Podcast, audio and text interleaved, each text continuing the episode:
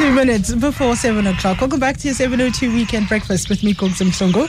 Time for us to get into our nature diary. And this week we are talking about, I think, quite an interesting creature. Very few of us know very little about it. Often when we describe it, when we, well, we talk about it, we use it to describe unscrupulous people, like, for instance, lawyers.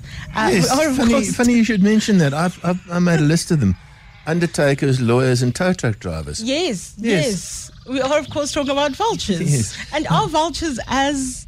And because the idea is that they prey, they wait on things, bad things to happen to good people. Well, uh, you know, whenever I see a bunch of vultures around a carcass, Okay, to me it looks like a bunch of undertakers. They've got that same sort of macabre, and they they kind of you know good morning, and they've got that macabre look. They don't look anything like lawyers. It, it, and at least they're open and you know above and sort of. Sorry, lawyers. It's not that we're being nasty to you. We just you, you, guys you guys caused that yourself. Some of my best friends are lawyers. Yes, you got to have a best friend as a lawyer these days. It's true. uh, talking, yeah, just as we go into this, uh, if we win AFCON, do we get three days public holiday, Mr. President? Do you know what would or be great? Week? Do you know what would be great if Bafana win AFCON? And the thing is, he's now set a precedent in that the Springboks got a public holiday. Yes. Well, the Springboks got us a public holiday. Yes. It seems only fair that if Bafana does win AFCON and it's their first AFCON win in almost 30 years, we kind of need a public holiday. Uh, more than one. And I just think he should announce the election date, right? And that's likely to be a Wednesday because apparently the other days of the week are terrible for voting. And then put that day on a Thursday. Everyone will take Friday off. And uh, we are happy. Yes, exactly. Small businesses won't be happy though. No, nobody will be happy. The economy will not be happy, but I personally will, will be very will happy. Be thrilled. right now, back to these characters. I think I've, I've known Kerri for many years, and I mean, I call her Vulture Girl um, because I think she is part vulture. Not that I've seen her eating at a carcass. Um, but you know, these these poor creatures are, are vilified on every turn, and we'll discover this morning just how dirty they aren't. Um, and I kind of like them, I, and and I like vulture feathers. There's I, I collect feathers and vulture feathers are kind of cool. But yeah, why do we why do we vilify vultures? Why do we have this thing about them being macabre and you know, and, and how do they, they how do they see into the future? Mm. How do they know there's going to be a carcass there? Maybe Kerri can tell us that. Joined on the line by Chief Executive of VulPro, which is a vulture conservation group, Kerri Wolter, joining us on the line this morning. Kerri, a very good morning to you. Good morning. Thanks for having me on the show. Uh, so, Kerri, how did you become uh, interested and I guess involved in the work of or being involved with vultures? Why vultures? um, uh, many people ask me, and, and, my first response is why not? Um, but I guess, you know, as you have said, they are, they're, they're not generally the chosen species, mm. and they weren't a chosen species for me, actually. Um, I wanted to get into conservation, and it just so happened that my first job was actually managing a vulture study group. And I actually I knew nothing about the species, and I thought it was a stepping stone to get into, you know, a different side of conservation. Anyway, 21 years later, here I am, still working to to protect um, vulture species, and I, I actually think it was a calling, you know, and that the species ended up choosing me as kind of their voice. Um, and I know that sounds a little egotistical, and I don't, I don't mean it to sound egotistical, but it really was, I think, just a calling. And, and I just think I meant to be here to do what I do. Kerri, people always say that vultures are filthy, dirty things. I mean, good heavens, they're not they're not going around to the local butcher and asking for three lamb chops and a piece of steak. They're getting into some dirty old carcass and grubbing around in the inside. How on earth do they survive? Are, are they as dirty as we make them out to be? Hmm. Tim, it's a good question, and I think the reason why people believe that is, you know, when when you generally see a vulture, you, you see them at a carcass site. Um, and when I say carcass site, you know, a predator's made a kill, the vultures come in and clean up. And because they've, they're cleaning up, they've got blood on their necks and, you know, they're eating the parts that we are squeamish about. And so people perceive that as them being dirty. What a lot of people don't understand is that they're actually incredibly clean birds. So after they will, after they feast, they actually go look for a water source and they bath. And they are meticulous at cleaning themselves. And, and you can imagine that in order to have the flight that they have, their feathers have to be absolutely perfect and immaculate. Because if they're not perfect, because, you know, vultures are designed for thermaling, if they are not perfect, they will not be able to thermal and forage as widely as what they do. In addition to that, you know, we, for some reason, seem to believe that vultures eat off rotten carcasses. Mm-hmm.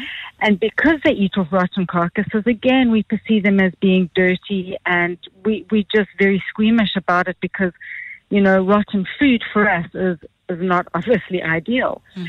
But vultures tend to prefer fresh carcasses. So, in an ideal world where a predator's made a kill, the food that's left over is actually very fresh.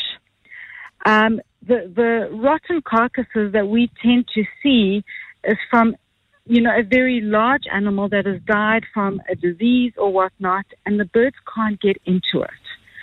Um, and so they will start eating off soft tissue parts until the body softens up, and then they eat the rest of it. And it's not because they prefer eating rotten carcasses, it's just because they can't actually get in until the skin has softened. So vultures seem then to play quite an important role in terms of, I guess, the uh, quite literally the circle of life. So they help, um, you know, carcasses um, kind of decompose, and so they're quite they, they, they play quite a, an important role. Even though I think they have such terrible PR, despite their terrible PR. Correct. You know, we we definitely need our vultures to to preserve and to keep our environment clean.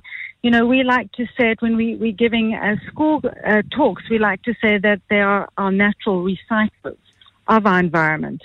And they, by, by consuming carcasses so quickly and so efficiently, which is unmatched to any other scavenger, they actually aid in the prevention of diseases. And some diseases are and can be infectious and contagious to other animals and species.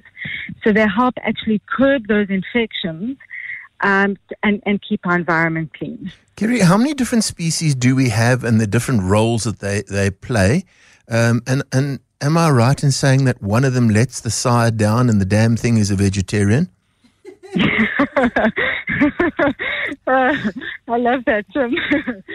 we we do have an interesting vulture species in that of a palm nut vulture.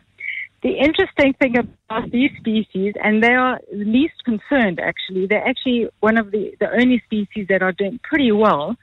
Um, they're, they're omnivorous, which is kind of unheard of for vultures. And as you say, they have let the side down. They predate. So when I say predate, they fish, they scavenge, but they also eat fruit from the palm trees, but very specific fruit, uh, uh, uh, palm trees, which is from the raffia palm. Um, the rest of the species, and there, there are several others, they are true scavengers and true carnivores. Um, and yes, they have multiple functions. So you have your large old world vultures, really the vultures that we see mostly being the African whiteback vulture, the Cape vulture. Those are your bulk feeders.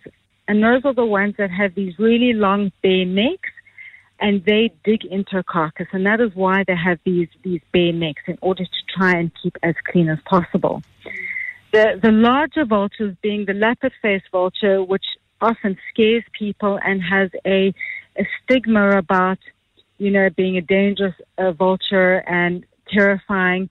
Um, they're, they're, anything but that. But but these ones are really the knives of the vulture world, and um, they're the ones that are the them and the white-headed vulture are the only ones that actually can rip open flesh because of the strength of their beak. So they have much shorter necks. They have um, feathers on their necks, but their function is really to eat the hard parts. So the ears, the jaw, the tongue, the and, and they actually rip open carcasses if a carcass has not been predated on.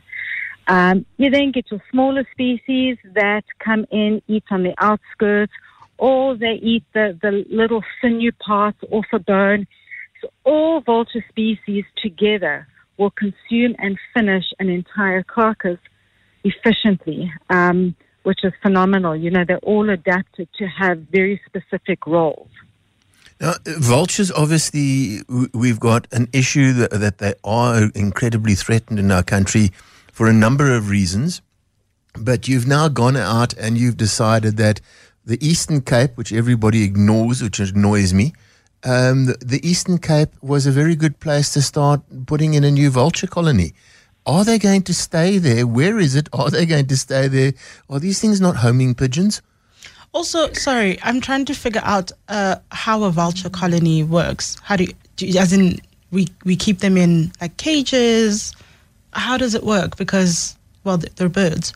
Yes. And, and so I'm just I'm just That's trying why to I'm imagine, asking the question about yeah, a homing pigeon. Yeah, I'm trying to figure out how we would keep them in a colony because well, they they could just go. Yes. So very very good questions. So firstly, there are a couple of existing breeding sites in the Eastern Cape, but the, the number of Cape vultures has plummeted in in the last couple of years. Um, and so what we've done is we've re- relocated 160 odd, mostly non-releasable vultures for to establish specifically a breeding program here in South Africa um, that is focused on captive breeding for population supplementation and, where necessary, reintroduction. Having said that, as we've also moved the 2022, uh, sorry, 2023 captive bred offspring to be released here in Shamwari, um, Shamwari Private uh, Game Reserve. And the, the reason why we've done that is having a captive situation of non-releasable birds will also help keep those releasable birds in close proximity because vultures congregate in large numbers. They, they're very sociable, um, and so generally they do like staying with where other vultures are. But the releases are not as simple as that. In order to keep vultures in an area, firstly, you need to have attractions, like, as you've said, a vulture colony, suitable breeding sites. But very importantly, is you need to have adequate food. And the food ultimately is what's going to keep the birds around in the area. So we will be doing a staggered release at Shamwari. So we won't be um, just opening up the cage and letting them all go at once because if we do that, they probably will all disperse and either land up in trouble or go back to Hartbeespoort. We will release two at a time. And by that, we will also be feeding them on the outside, but we will also have their friends on the inside. So the idea in a perfect world is as we release them, the birds are free to come and go, but there's a magnet because their friends are still inside the enclosure. This gives those birds time to adjust to their environment. It gives them time to explore, but to come back and to know where there is safe food, to know where their friends are, where there is an existing colony, if you want to call it that. Um, you know, it's, it's, Kerri, sorry, but, but what's so much great about that, this, but what you're saying is that you're establishing a colony in a safe spot. We yes, I, I I'm not convinced the birds will stay to breed um, right here at Shamwari, but there are there are historical breeding sites surrounding us, and we hope to repopulate those breeding sites and to have the birds, you know, forage around a safe area, because there is nowhere safe anymore in South Africa. You know, the, the number of power lines uh, uh, poisonings, wind turbines, which, yes, is a big problem in the Eastern Cape. But there are no safe areas anymore for vultures in the country, let alone, I think, globally. Um, so we are creating a safe foraging spot away from poisoning which I think is pertinent given that poisoning is actually decimating vultures in Africa. That was going to be my next question, Kerri. Uh, Tim often talks about the big challenge of poisoning and the impact that it has on vulture numbers. Um, is that a matter of a lack of awareness? Are people using, and often Tim refers to farmers um, looking to deal with other, I guess, scavengers or predators, um, and then they'll and then the vultures eat the carcass that now has the poison. Is it a matter of education that people don't know that using poison in this way has an impact on vultures? Is there a way to try deal with that issue? Because it seems to come up with regards to um, the impact on vulture numbers. It's a good question, and I, I'm not convinced it's purely education. Um, I think a lot of the landowners and aware and um, managers, farmers, etc., are aware of the potential impacts poisoning has. You know, I, I think there has been a lot of awareness that has been done by Dr. Gerhard Verdoorn for many, many years. Um, obviously, there are new farmers that, that come into play, um, and they may not be as educated or, or as aware of the problem. I think the biggest threat really is the greed and the want, mostly for belief based purposes. A, lot of the poisoning that we are seeing now is related to poaching and belief based uh, use. And this is becoming um, more prevalent and it's on the increase and it's, it's generally related to poisoning incidents now. When there's a poisoning incident, in the past, you would have a bunch of dead vultures, but intact vultures. Now at poisoning events, you're getting a bunch of dead vultures, but they're headless. Um, and so this, this to me is not necessarily re- related to education, but the state of the country where people are desperate. They're desperate to try and do anything they possibly can to survive. And whether it's a belief of being able to foresee into the future by supposedly believing a vulture's clairvoyant powers, they will do that.